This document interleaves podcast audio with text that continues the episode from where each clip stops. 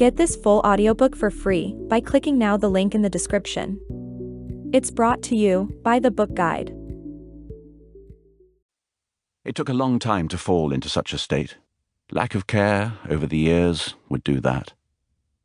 It was now little more than a collection of materials.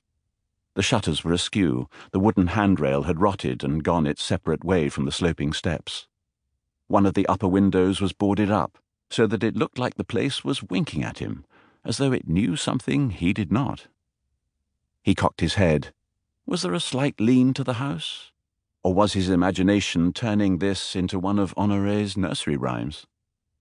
There was a crooked man, and he walked a crooked mile. He found a crooked sixpence against a crooked stile.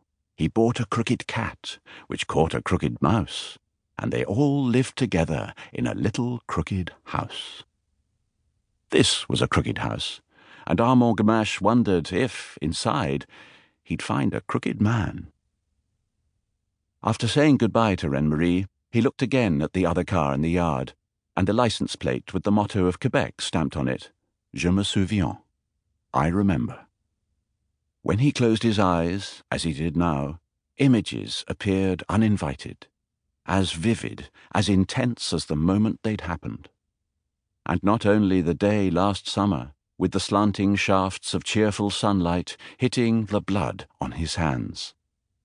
He saw all the days, all the nights, all the blood, his own and others, people whose lives he'd saved, and those he'd taken. But to keep his sanity, his humanity, his equilibrium, he needed to recall the wonderful events as well finding Reine-Marie, having their son and daughter, now grandchildren, finding their refuge in Three Pines, the quiet moments with friends, the joyful celebrations. The father of a good friend had developed dementia and died recently. For the last year or so of his life, he no longer recognized family and friends. He was kindly to all, but he beamed at some. They were the ones he loved.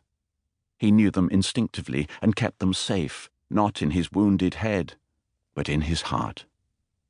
The memory of the heart was far stronger than whatever was kept in the mind. The question was, what did people keep in their heart? Chief Superintendent Gamache had known more than a few people whose heart had been consumed by hate.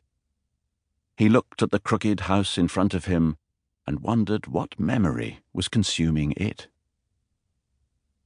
After instinctively committing the license plate number to memory, he scanned the yard. It was dotted with large mounds of snow, under which, Gamache guessed, were rusted vehicles. A pickup picked apart, an old tractor now scrap, and something that looked like a tank, but was probably an old oil tank, and not a tank tank. He hoped. Gamache put on his toque and was about to put on gloves when he hesitated and picked up the letter yet again. There wasn't much to it, just a couple of clipped sentences. Far from being threatening, they were almost comical, and would have been had they not been written by a dead man. It was from a notary, asking, almost demanding, that Gamache present himself at this remote farmhouse at 10 a.m., sharp. Please, don't be late. Merci. He'd looked up the notary in the Chambre des Notaires du Quebec. Maître Laurence Mercier.